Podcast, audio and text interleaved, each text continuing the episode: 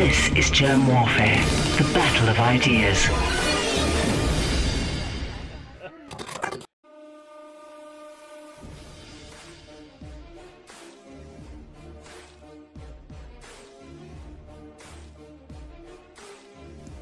My name is Jerm. This is Jerm Warfare, the battle of ideas. Daniel Estulin, thank you for joining me in the trenches. Thank you so much for having me. It's uh, it's it's a great pleasure. I, I, I know of you through my good friend Whitney Webb, and I'm very very happy that uh, you decided to do this. Well, we did try a week ago, and you had a, a big hurricane. Uh, well, you know, luckily it didn't come anywhere near us, but uh, it did enough damage. I mean, you saw what happened in Florida 240 kilometers uh, per hour winds.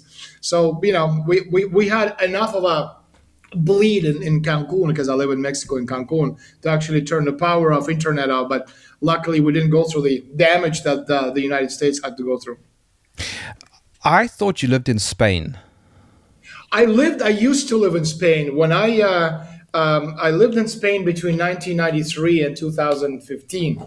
Uh, but no, I but in 2016 moved back to Canada, and when COVID started, uh, I took my family and we moved to Mexico to to Cancun, and now we're in Mexico. Is it beautiful there? It's a beautiful place to be. It's it's a wonderful place. I'll show you a photograph so that your audience can actually see what Cancun looks like, which is an amazing an amazing place. I mean, it's not probably the way you usually start your interviews, but. Uh, uh, I love it. By all means, show, show me photos. it's like this. Now, Can where is that? that? Is that is that near you? This is my beach. It's five minutes away from my house. Can you lift it? Can you just lift it up a little bit? Oh wow, that's beautiful. Sure. So wow. This, this is Cancun yesterday. That's and so uh, amazing. You can, you can understand why why we live where we live, and this is what it looked like uh, last week with the with a hurricane. wow.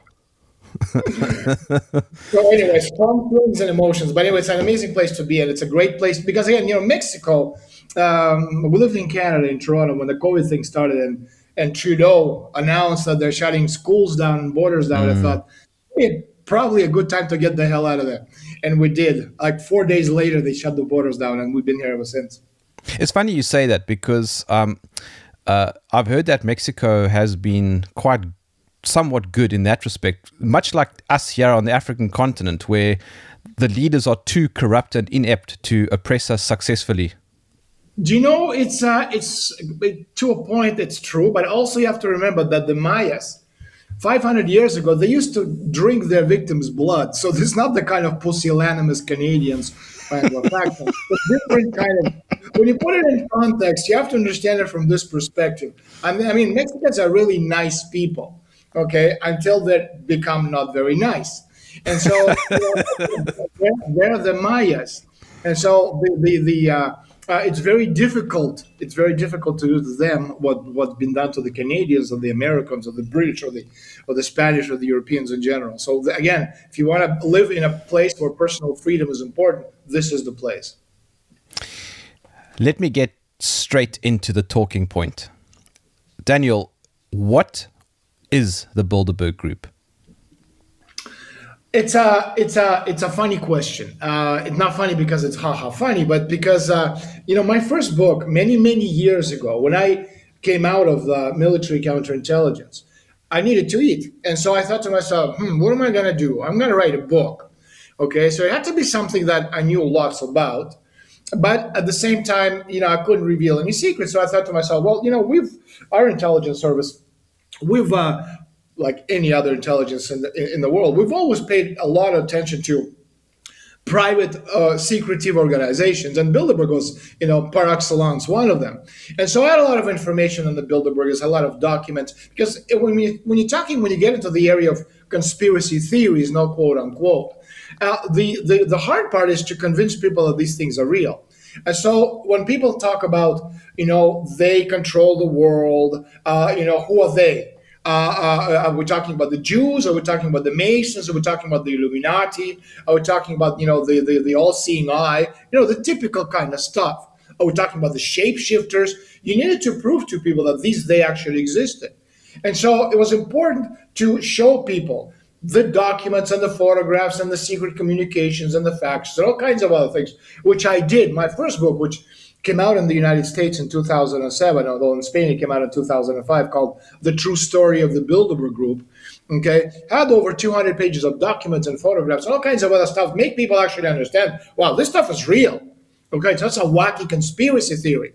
Okay, and so uh, that book sold like 8 million copies in 68 countries in 42 languages, if I'm not mistaken, of five continents, was number one in like 20 countries in the world. Because when it came out back in 2005 in Spain and 2007 in the United States and in the English speaking world, people said to themselves, wow, well, we, we've always known yeah, the coup d'etat in this country, a president was murdered in that country, you had the financial shenanigans in this place, and now we know who did it.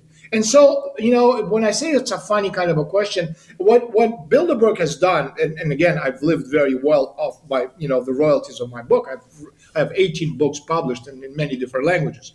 But what what basically happened with Bilderberg is people simplify everything, Jeremy, to, to, to a common denominator. So when Bilderberg came out and suddenly said, aha, we've always known that these are the people who control the world. And that's actually not the way things work.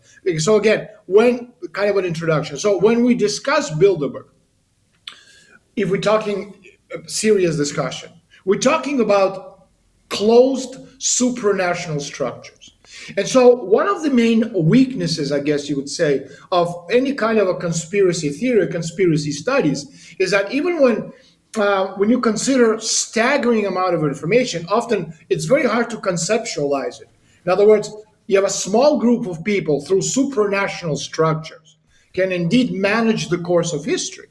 You know, I often hear a silly uh, argument from people that how can these powerful people agree with each other when a silly little local government representative in a three horse town can't put up a unified front or a national parliament, et cetera, et cetera. No? And so, moreover, it's it's uh, uh, it's the capitalist system that gives rise to the closed supranational structures of world government. And so, in fact, its existence, it's impossible to understand the existence of closed of the capitalist system itself without these supranational structures because they're a feature of the capitalist system. So, for example, if we try to explain uh, the capitalist system, we must begin with what's called the invisible hand.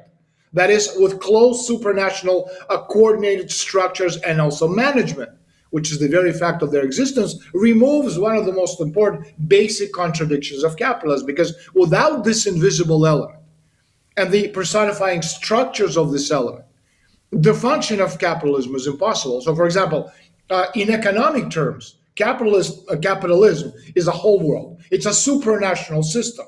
The world market knows no boundaries. But on the political plane, the capitalist system is not a whole, but the totality, kind of a mosaic of states there, uh, mm, the international organization. In other words, the organization of national states. And this is one of the most serious contradictions of capitalism, which most people, the layman, will think that, aha, the Bilderberg all seeing eye, this is it. Okay?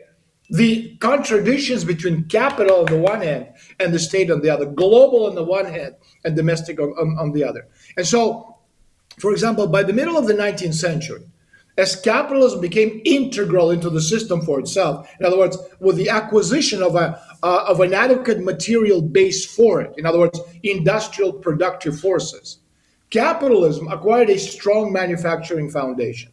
But industrial productive forces, they're regional, being mostly highly concentrated in North America, for example, in North, or North Atlantic. We can say Europe, the United States, Canada, North Atlantic. And in contrast, industrial relations are global in nature conflicting with state political forms and often trying to break them. And so, in whatever country it lives, especially if it's a large country, the financial segment of this big bourgeois always has interests that go beyond national borders. That's obvious. Okay, its own borders and borders of other countries. And so, these interests they can be realized only by how by violating the laws of one state or another state, and often you know one's own countries and others at the same time. And this is what we see when we're talking about these global uh, uh, uh, uh, international structure, what's called One World Company Limited, corporations that have more power than any government on the planet. Moreover, again, it's not a one time violation, but a constant systemic process. And so, since commodity chains on the world market constantly violate these state political borders for the top of the capitalist class. Firstly, supranational structures, organization are needed. And that's why you have the World Bank, the International Monetary Fund, all these supranational structures, which have nothing to do with, with, with the nation state itself. And secondly, these organizations should be, if not completely secret, then close to the general public. And finally, these organizations or structures should be able to influence the states and influence their leaders. Those leaders being simultaneously above the law, above the state, and over capital. And for example, World Economic Forum is one such example. So it's very easy if you understand, you know, conceptually how these uh, structures work, the theory, no? You can explain why Bilderbergers and the Trilateral Commission and the Council of Foreign Relations and so many other think tanks, foundations, organizations, how all these groups work together. And so, what these structures are engaged in, it cannot be called anything other than a permanent and institutionalized conspiracy. And therefore, we should talk about the conspiracy system, not the conspiracy theory, because capitalist system includes all the types of closed uh, supranational structures, and most often, not always, within the bounds of capital. In other words, Masonic lodges, gentlemen's club, as you have in uh, clubs, as you have in England, secret societies, etc., etc. In other words, conspiracy system in no case are exhausted by Freemasonry and these quasi-Masonic organizations. But then in the 18th and a significant part of the 19th centuries, they were the dominant organizational forms of the capitalist systems. But at the end of the 19th century, and then coming into the 20th century, you have new modern forms of, of a conspiracy system. Again, I'm not talking about conspiracy uh, uh, theory. Conspiracy systems arise, which do not abolish the old system, but are often associated with them and are uh, much more directly related to politics and economics and also intelligence. And so this conspiracy system, if you think of a kind of you know table, is the third corner of a capitalism system. And in fact, I'd say it occupies the tip of the triangle above the capital and also above the state, located on the same plane. And so when the story of the capitalist era is written and told as the history of only nation states and capital, it is totally incomplete and also false account because it presents a two-dimensional world when in fact we're dealing with a three-dimensional system. And I repeat, without the conspiracy system, Okay, the history of the capitalist era is absolutely incomprehensible. It's impossible to explain, and that's when we get into the you know these wacky conspiracy theories. And what's more, the history of the capitalist system should be inscribed in the history of capital wealth. In other words, cycles of accumulation, and also the state, the struggle for hegemony, and also their relation should be analyzed as a subject of the system, which is very important. Again, representing both capital on the one hand and the state on the other, and linking them organizationally, such an area that is outside the state and outside the capital. You have these elite conspiracy systems that are above the state and above the capital itself. So, again, just to summarize, capitalism is not only capital, because capital existed before capitalism and most likely will exist after capitalism is dead and buried. Capitalism is a very complex uh, social system that institutionally, state and politics and civil society and mass education manipulates capital, its long term interests, and also provides expansion of space for it. And expansion is absolutely necessary because capitalism is an extension or it's a growth oriented system. And we've seen, like, for example, between the, the end of Second World War and the end of the Soviet Union, you had two models two systems. You have the capitalist system based on the dollar, okay, the United States and, and, and its allies, okay, and it's based on what's the cornerstone of that system. Uh, uh, freedom of speech, private property, etc. Et and then on the other hand, you have the Soviet Union satellites with the ruble as the base currency on the one hand, and also common good on the other. And so these two systems coexisted, but both systems had the same problem the limits of growth within each model because capitalism controlled 60% of the world economy and socialism controlled 40%. And so when the Soviet Union collapsed, which is not the place to discuss it wide, but you know, suffice to say that in 1991, the Soviet Union was growing 11% per year. It collapsed because a system where everything is common good, if you wanted to control the, uh, and be the owner of the system itself, you needed to destroy it from within, which was which, which is what was done, okay, with the help of the West. And so when these two systems merged in 1991 into one, capitalism, which was literally on its last legs in 1987, we had you know the the, the Black Monday, and then and the think tanks and the and, and, and, and financial institutions in the United States predicted that you know dire consequences of the of the collapse of the Western capitalist model unless it could expand into the Soviet space. Which it did in 1991 as a result of, of the collapse of the Soviet model. But in 17 years, generally between 1991 and 2008, it expanded because it's a very dynamic system okay, and basically took over 40% of the global economy. But in 2008, okay, we came to the beginning, and today is the end of a model based on infinite growth. And again, going back to the whole concept of expansion, expansion is necessary because capitalism is an extensively growth oriented system. Okay, as soon as the world rate of profit declines, capitalism it needs another part to keep expanding. Except today, there's nowhere to expand because we've expanded to the limits of growth within the economic model. And so the exhaustion of this non-capitalist area in 1991, you know, literally meant asphyxiation and relatively quick death, or rather the dismantling of capitalism, which it survived. But now it won't be able to survive because the death of the Soviet Union, it also meant the death of the capitalist system X period of time later. Okay, and so again, the conspiracy, just to finish, the conspiracy system, what it does is it removes the fundamental contradictions of capitalism. In other words, this is their function.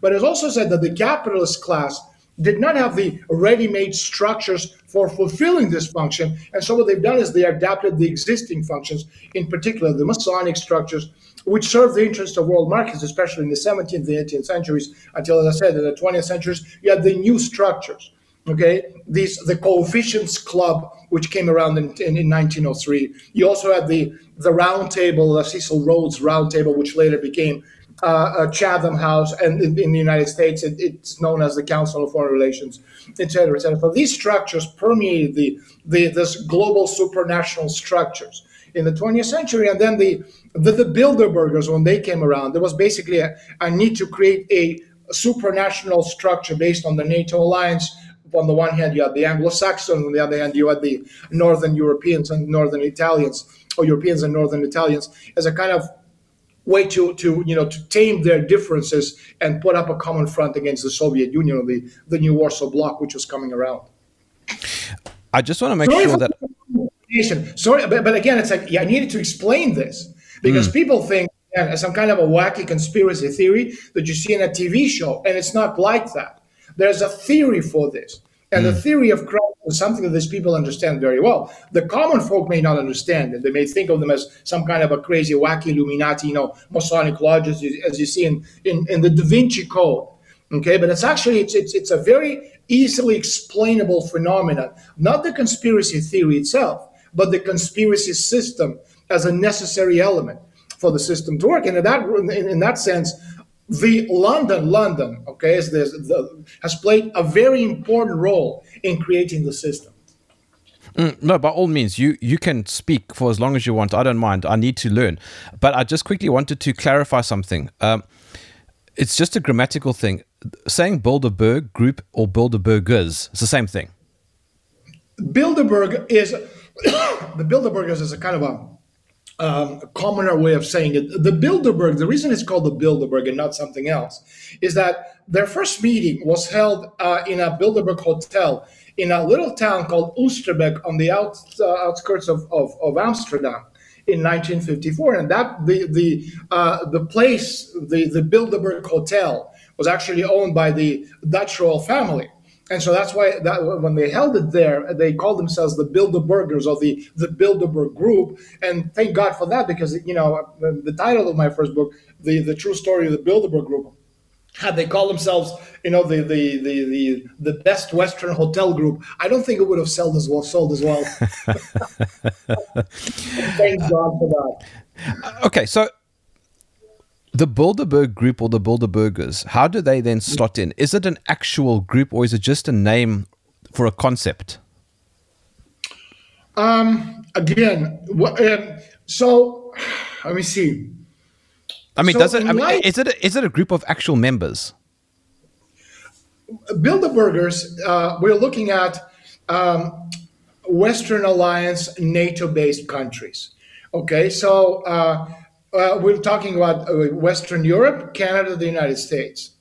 Uh, you have other organizations, for example, Council on Foreign Relations, that's a Bilderberger, Bilderberg Group sister organization, which is in the United States. You have the Trilateral, that's about 3,500 members. You have or literally a parallel government in America. Then you have the Trilateral Commission, uh, which is America's Europe and Asia, thus trilateral, put together by David Rockefeller, Jimmy Carter, Zbigniew Brzezinski back in the 1970s and 1973. And that's about uh, uh, how many of them are the trilaterals? Um, it's about 300 members approximately.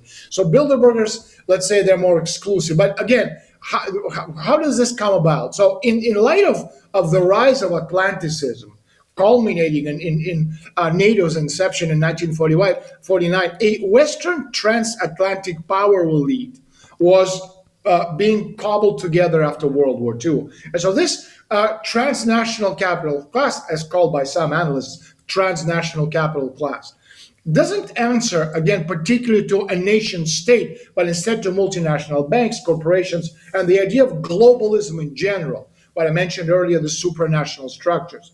And so, contrary to Lenin's theory of imperialism, which basically assumes that uh, competing nation states act as a kind of behest of nationally based internal capital classes, bilateral capital interests between the United States and Western Europe literally emerged in the wake of World War II. And that's what Bilderberg is. It's uh, uh, for its NATO alliance, former Western Europe, United States, and Canada now also includes other members from NATO alliance who are part of the Eastern Europe, who before used to belong to the Warsaw Pact alliance with the Soviet Union. Our, now, although this transnational class feeds again the favors that governments grant them on both sides of the Atlantic, it basically transcends this inter-imperialist rivalries and lives a kind of a life of its own beyond the scope of nation states. And so the emergence of this transnational power elite literally reverberates in the proliferation of globalist minded think tanks, such as, as I mentioned earlier, a Council on Foreign Relations or the Trina- uh, Trilateral Commission, for instance, but also uh, secretive transatlantic organizations and meetings, such as the Bilderberg Group or the Pinay Circle from France, uh, or, or even the Bohemian Grove. And so the Bilderberg Conference or the Bilderberg Conference, it's an annual private invitation only meeting. How many? About 120, 130. I think max is about 140 people of the European, also North American political elite in conjunction with leaders of industry and finance, academia, and media.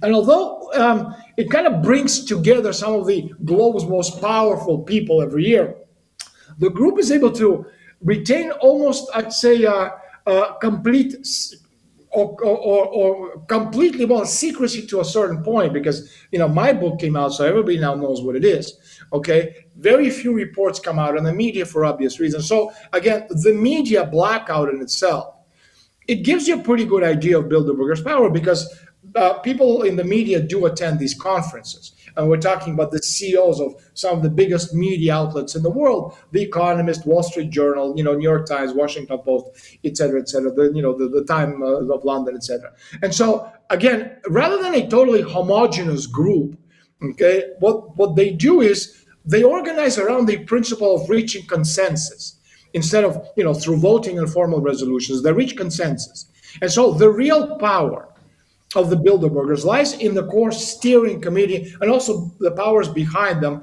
who project their ideas onto the attendees who then go to implement them through their various institutions. So, for example, you know, the obvious question, does the Queen of England, now she's dead now, but did she attend? No, she didn't. Okay, she's too powerful, too big, uh, much bigger than the Bilderberg group itself. And so, whoever sits at this metaphorical table at the Bilderberger conferences, these are the representatives of the really powerful people, the Rothschilds, the Rockefeller, David Rockefeller always attended these conferences. But again, you have to understand that Rockefeller is a face of a global project. And so these conferences, uh, talking about the Bilderbergs, again, the name comes from the Hotel de Bilderberg in the Netherlands, where the first meeting was held in May 1954. And it was initiated by this Polish politician in exile, Joseph Ratzinger, nothing to do with the Pope, okay, who basically was concerned about the growth of anti-Americanism in Western Europe. And so what he did is he proposed this international conference at which the Western European and, and, and North American elite will be brought together to promote Atlanticism. And so you have, you know, other founding members of Prince Bernhard of the Netherlands, who joined the Nazi Party back in the 1940s, former Belgian Prime Minister Paul van Zeeland, uh, uh, head of the Unilever Paul Ricard, important attendees also uh, came from the United States, such as the head of the CIA, Walter Bedell Smith, and several other people as well, and needless to say, David Rockefeller Company. And so the first if you kind of look at you know the direction of the Bilderberg conferences themselves, the first five Bilderberg conferences they they played a um, I'd say a decisive role in the lead up signing of the Treaty of Rome which literally recognized by the you know the European Union itself as a kind of a formative event that lies at the foundation of today's Europe.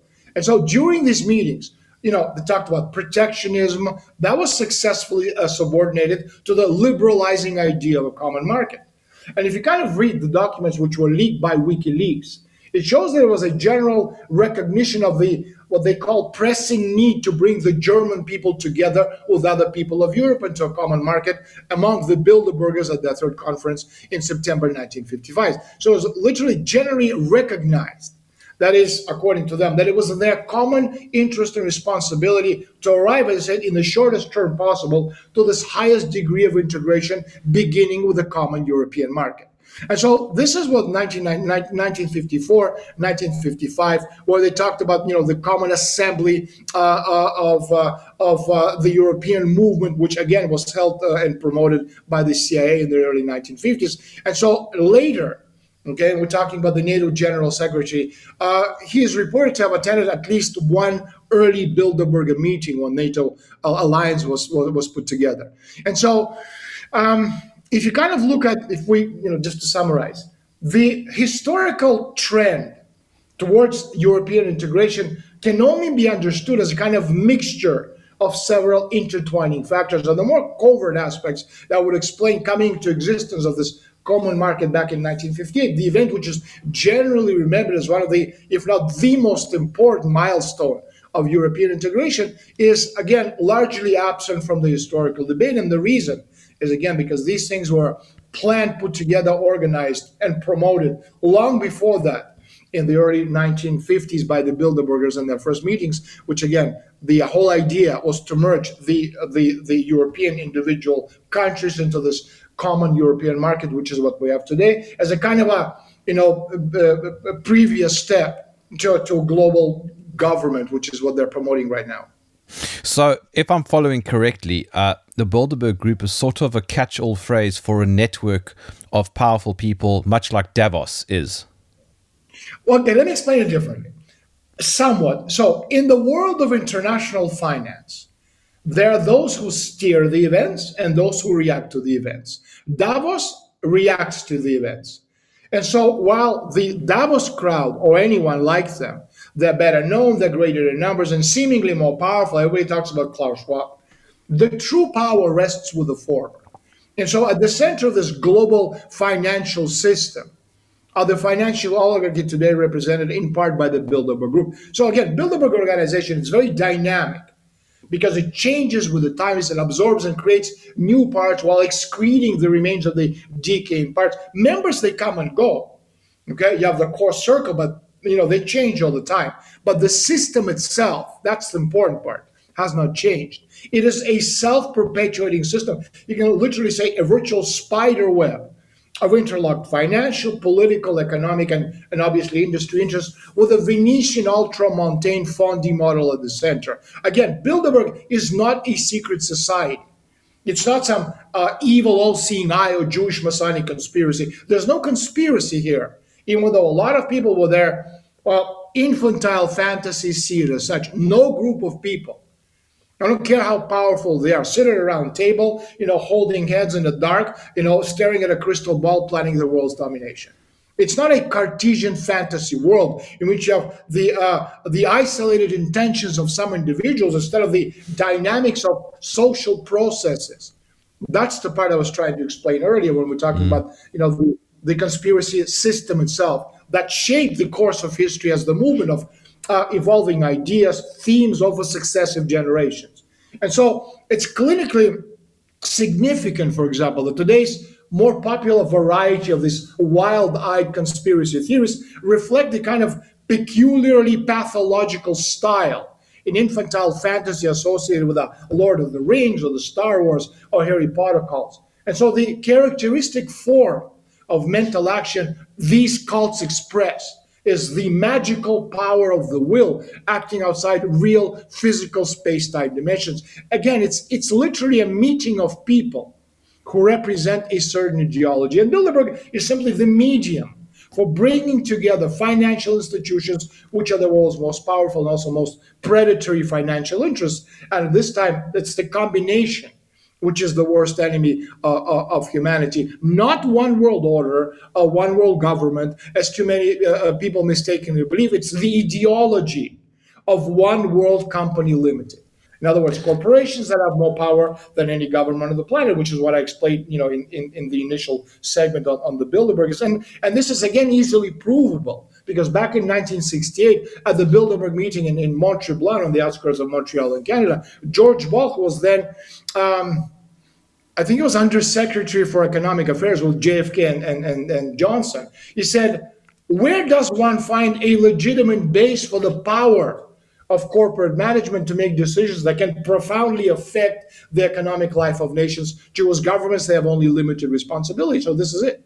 And so the idea behind each and every Bilderberg meeting is to create what they themselves call the aristocracy of purpose between European and North American elites on well, according to them, the best way to manage the planet. In other words, the creation of this global network of giant cartels, more powerful than any nations on the planet and destined to control, according to them, the necessities of life for the rest of humanity. And this, you know, what after the Bilderbergers meet and do they do what they do? You know, the next, if we go one level down, that's what World Economic Forum in Davos with Klaus Schwab and company, that's what they begin to promote globally. A brave new world. Yeah, exactly. But if you again, if you if you kind of think about it, um, if you um, if you kind of think about it, Bilderberg as as an idea represents a very liberal ideology. Uh, if you don't mind, I want to explain that because I hmm. think it's important because you don't like again. Well, uh, you know, I, I I come from the from the Soviet Union. I mean, my country doesn't exist anymore.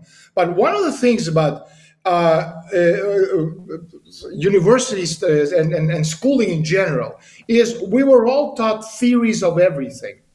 You know, Marxism, Leninism, capitalism, communism, social, every theory imaginable, we all know them. Those of us who studied and who come from certain, you know, areas of, of expertise.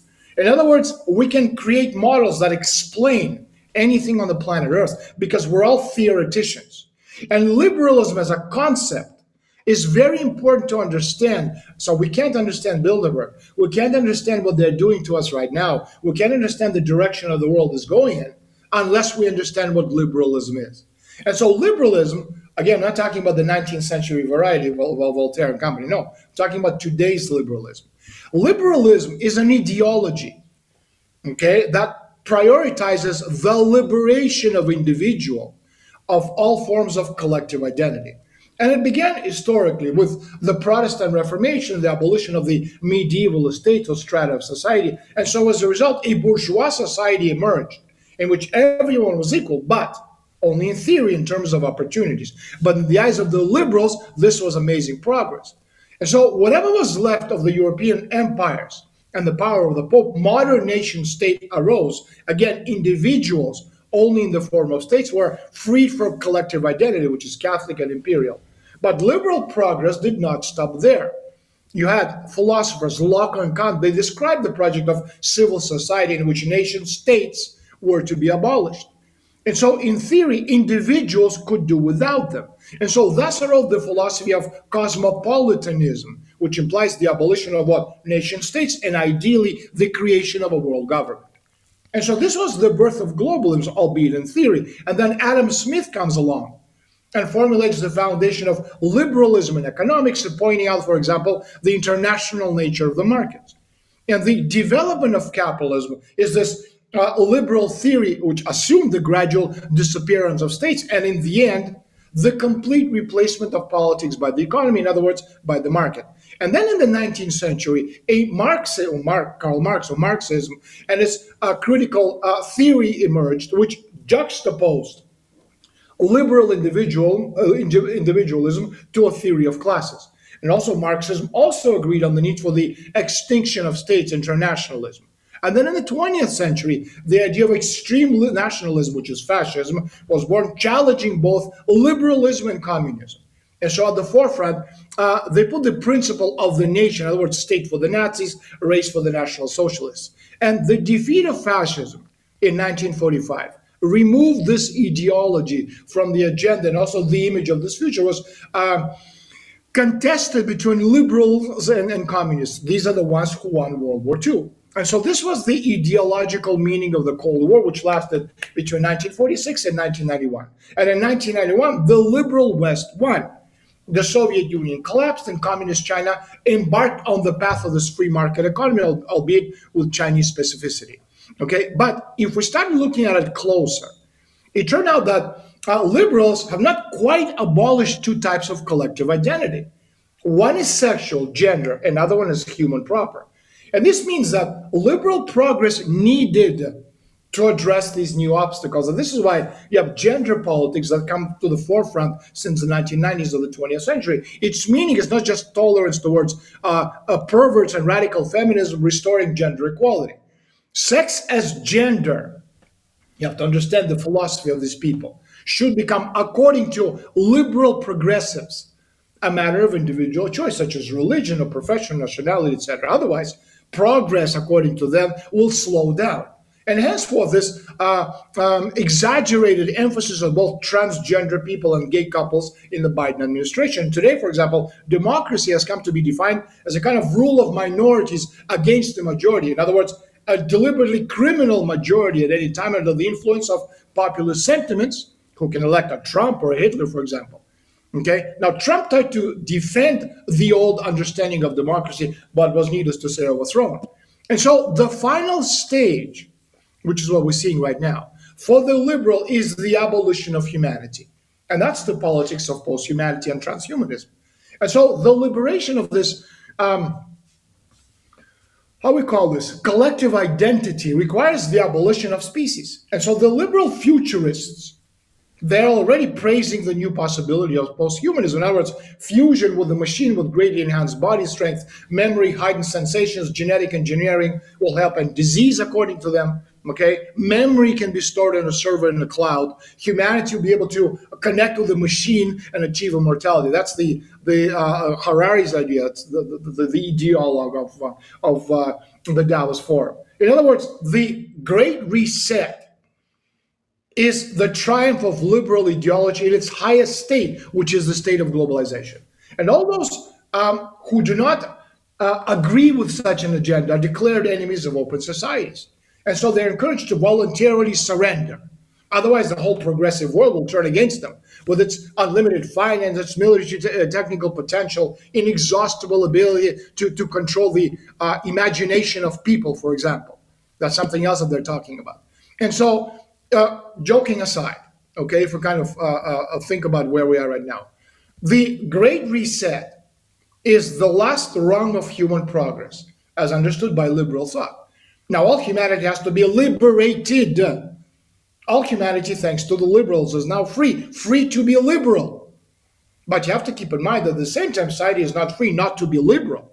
So, someone who is an illiberal or insufficiently liberal, okay, then the, the, the, the system itself, the cancel culture, is acting against this individual, not a human being, okay, but not just any being, but some degraded lower, you know, uh, life form in the evolution according to these new liberals.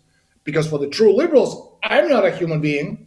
Okay. I don't think that they even consider me to be a being. For them, I'm zero. I'm this black hole, you know, square, discarded and banished to the distant space of netherworld.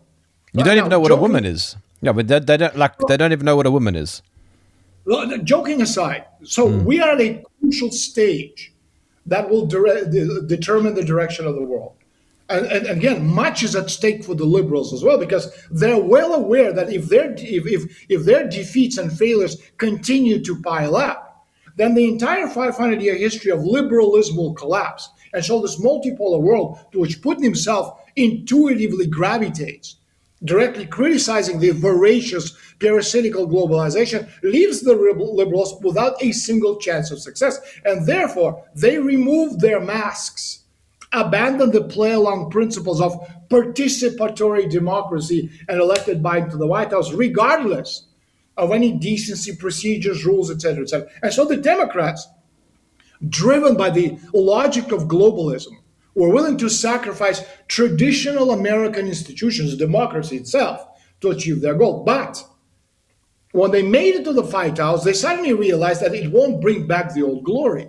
And because of this Putin speech in Davos, okay, recently, and his speech uh, yesterday, uh, the uh, the ceremony of, of of accepting the new territories into the Russian domain was so powerful, so symbolic, and, and so meaningful Okay. And again, I, I, agree. It's not easy to understand the historical background of liberal ideology, which uh, systematically leads to the destruction of humanity. It's impossible to understand it for those who are grown up in a humanistic system, but also for those who are educated under the influence of this liberal democracies, which is today collective West, within the capitalist system itself, and under the deep indoctrination of what? Globalist culture.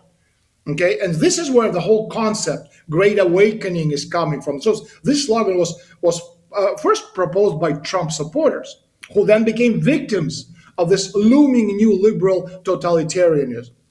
Okay, and so again, uh, what we're seeing right now are the the last phases. Just to summarize, because I gotta go in a couple of minutes. The last phases of a model which today is on its deathbed, and the problem for today's model and we can talk about Great Reset, we can talk about liberalism, we talk about Bretton Woods, is that they don't have the language. No one in the West has the language to explain where we are at and where we are going. And the reason for that is also simple to explain because the entire edifice of Western culture, since the Bretton Woods Agreement uh, back in 1944, Okay, all the institutions, think tanks, foundations, governments, international organizations, be it the Bilderbergers or Council on Foreign Relations, the Trilateral Commission, or think tanks, so any, it doesn't matter, World Bank, International Monetary Fund, they all use a language which today is on its deathbed. Language, I'm not talking about English or Spanish or French or German. I'm talking about the language of the economy. None of them can explain what's happening today. And that's one of the reasons why, to go back to the beginning, today Bilderberg as an organization is absolutely totally irrelevant because the entire basis philosophy behind their creation was to push this globalism, okay, and be, make it into a turn this into this regionalization of global economies into this global one world government, which today simply can no longer work because again, they don't have the language to explain what we're seeing right now. As an example, it's easy to explain since 2008 crisis, talking about 14 years, how many uh, Nobel Prize winning economists have we had? 21 or 22? I think 17 men and three or four or five women. Not one of these people who are supposed to be the brightest, okay, the most prepared economists in the world, not one of them can explain what the hell is going on. If you say, ladies and gentlemen, can you explain to me this? They can't. And so they win their Nobel Prizes for the economy. One case was a Canadian guy who actually figured out a way how a colony of ants in God knows where, in Africa or in, in, in Amazonia, and you try to apply this to humanity. Okay? Well, this is where we are today. There's no language to explain. Okay? And that's the problem, not only for the United States or Western Europe, that's a global problem because we have reached the limits of growth within a, a particular model. And that model is based on infinite expansion, as I explained in the beginning. Capitalist system itself. It needs expansion. We've had that with the English Empire, Okay, we expanded at the cost of other nations. We can talk about the Spanish Empire. We've done the same thing. Okay, or we can talk about the American Empire. We expanded at the cost of color revolutions and you know putting a gun to your head, bringing democracy and, and freedom to to to nations around the world. Well, that doesn't work anymore because we've reached the limits. There's nowhere else to expand. And that's why we're seeing the end of humanity, and now we have transhumanity and posthumanity, a totally different species. That's what they're at right now. And this is, Is this- scary. It was very scary. But is this something that they talk about at the those annual Bilderberg meetings? They talk about this not only at the Bilderberger meetings, they talk about it at all the meetings, whether it's International Monetary Fund, whether it's Davos Forum meetings. That's what they're talking about all the time. The idea of, of, of, of transhumanism and posthumanism, that's the change towards the sixth technological paradigm, fourth industrial revolution. So it went from, uh, from industrial economy back in the 1960s and 70s to post-industrial economy in the 1980s, which basically people playing with numbers on a computer, speculators, Oh, look how much money I have. I have $16 billion. No, you don't. You have lots of zeros on the screen, but you have nothing. Okay? And you've seen how much money people have lost over the past few weeks. They've lost their zeros. They have nothing. They've lost zeros. And so now we're coming to the new age of trans-industrial economy. Trans doesn't refer to transsexuals. We're talking about trans-industrial, artificial intelligence, robotics, virtual reality, distance learning, all these kinds of things, which is the sixth technological paradigm. And then the seventh technological paradigm. We're talking about bases on the moon, fission, fusion, et cetera, et cetera. That's the new world. And so the idea of going from humanity to post-humanity, to transhumanity, to you know, to, to man-machine cyborgs, et cetera, et cetera. This is a very significant part of where these people, their idea of, of, of and that's why you have the Transhumanistic Project Global 2045 okay which is again by 2045 they want a complete change where humans are no longer humans but something totally different but that's a conversation for another day jeremy Okay, so then if if no if nobody knows what's going on, why are their meetings so secretive? um, it's a good question because i think it's not that no, nobody knows what's going on. It's uh, it's now it's out in the open. Why is it out in the open now? Because they're simply running out of time. Okay? Beforehand i mean how did the west capitalist west what did they sell you they sold you the freedom of speech democracy human rights all that kind of stuff do you have any of those things No. We've never had that, except when you mm-hmm. had the Soviet Union, when you had another system.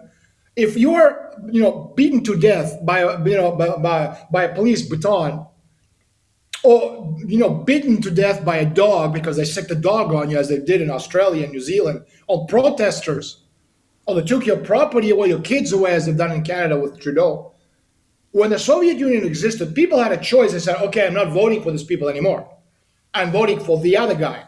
Okay, his system seems fairer. And they were terrified of that.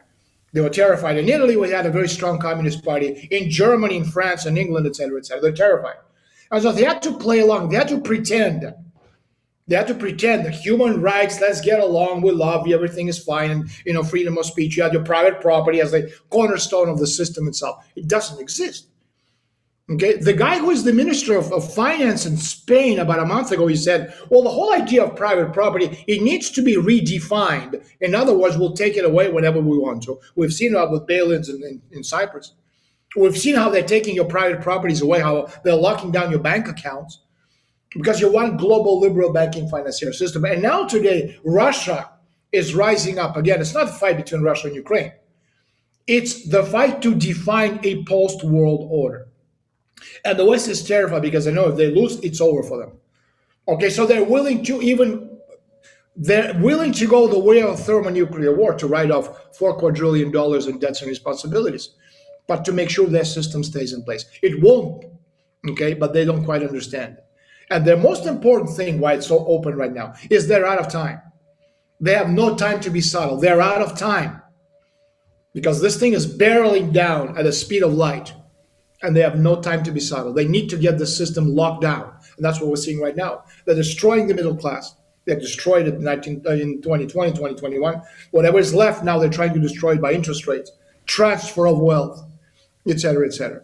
Is that what the- is that what is that what COVID was? and and of course Oh, Ukraine and the pipeline. it's all part of the same dynamics. I mean, the, the bottom line is the background. We've reached the limits of growth within a particular model. They have nowhere else to go. You can't steal from anyone else because you've stolen everything from everyone. And the only place you can really steal things from is Russia. But they have the biggest nuclear arsenal in the world. Okay? It's not a country that's going to go down. I mean, they're not serfs to anyone. And they won't be able to defeat them. It's a 150 million country with the biggest thermonuclear arsenal in the world. So the only way you can actually do this is the way of thermonuclear war. Whether they're willing to do that or not, I don't know. I hopefully not, but I don't know. Uh, why do you think that the Bill Gateses and the Jeff Bezoses and the Peter Thiels, that's the owner of PayPal, why do you think they're building, you know, buying, you know, tens of thousands of acres of land and building underground bunkers for hundreds of millions of dollars? If you had hundred million dollars to spare, would you buy yourself, you know, build yourself a bunker so you can live like a rat? Or buy yourself an island in the middle of the Caribbean, you know, have your drinky poo in hand and watch the sunset? It's obviously a, a, a, a rhetorical question. What is it that they know that we don't? Well, you know, I can imagine. And so the point is that we're at a point where the West is absolutely desperate.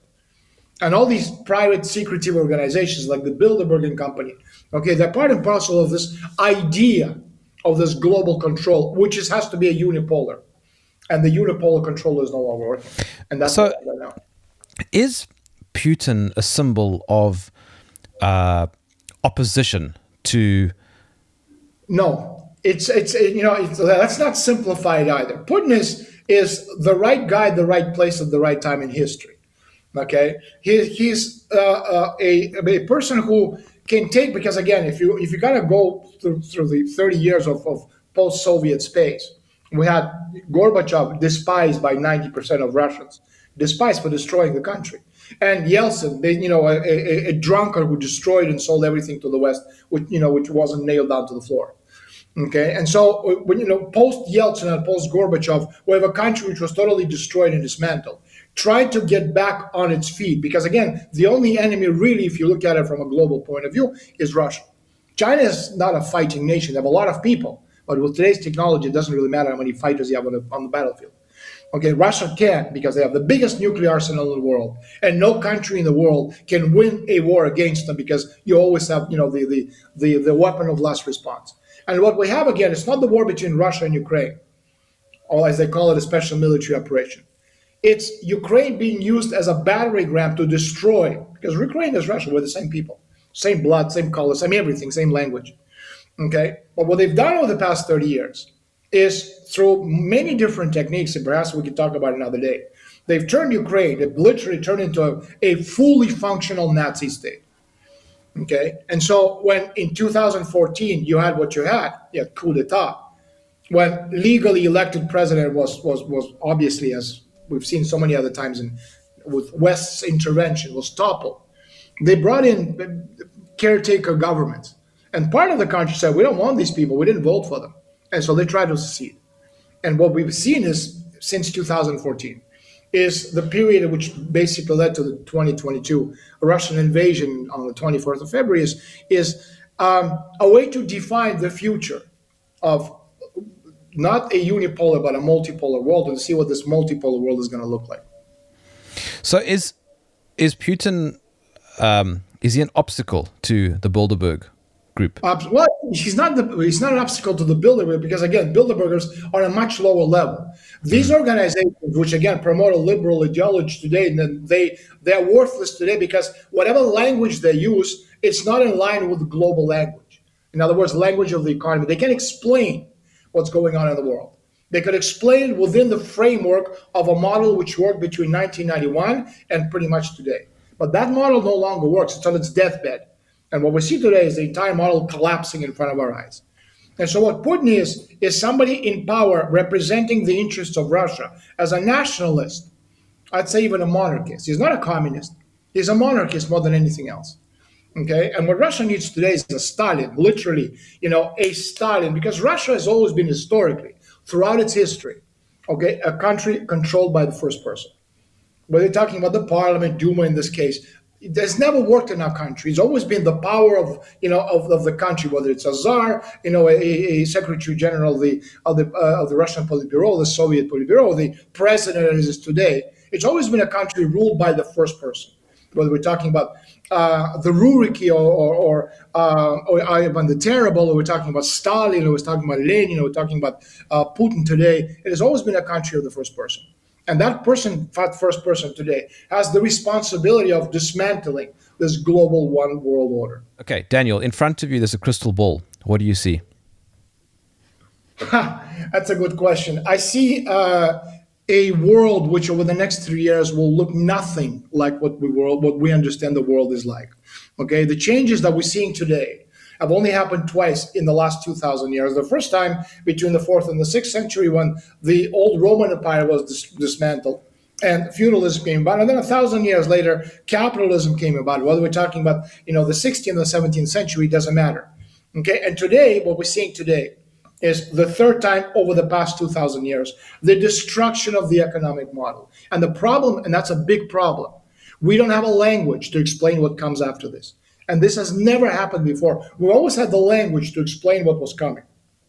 And as, as I explained earlier, after feudalism came capitalism with its contradictions, but intrinsic contradictions, which worked because it was based on several ideas the capital, the state, and secret societies, or these private organizations. But today, we have nothing to explain what comes after this. What comes around the corner, we don't know.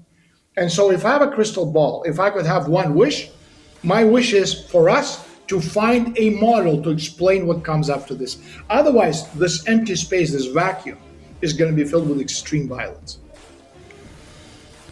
Daniel Estulin, thank you for joining me in the trenches. Thanks so much for having me. My name is Jerm. This is Jerm Warfare, the battle of ideas. Enjoyed this podcast, please visit supportjerm.com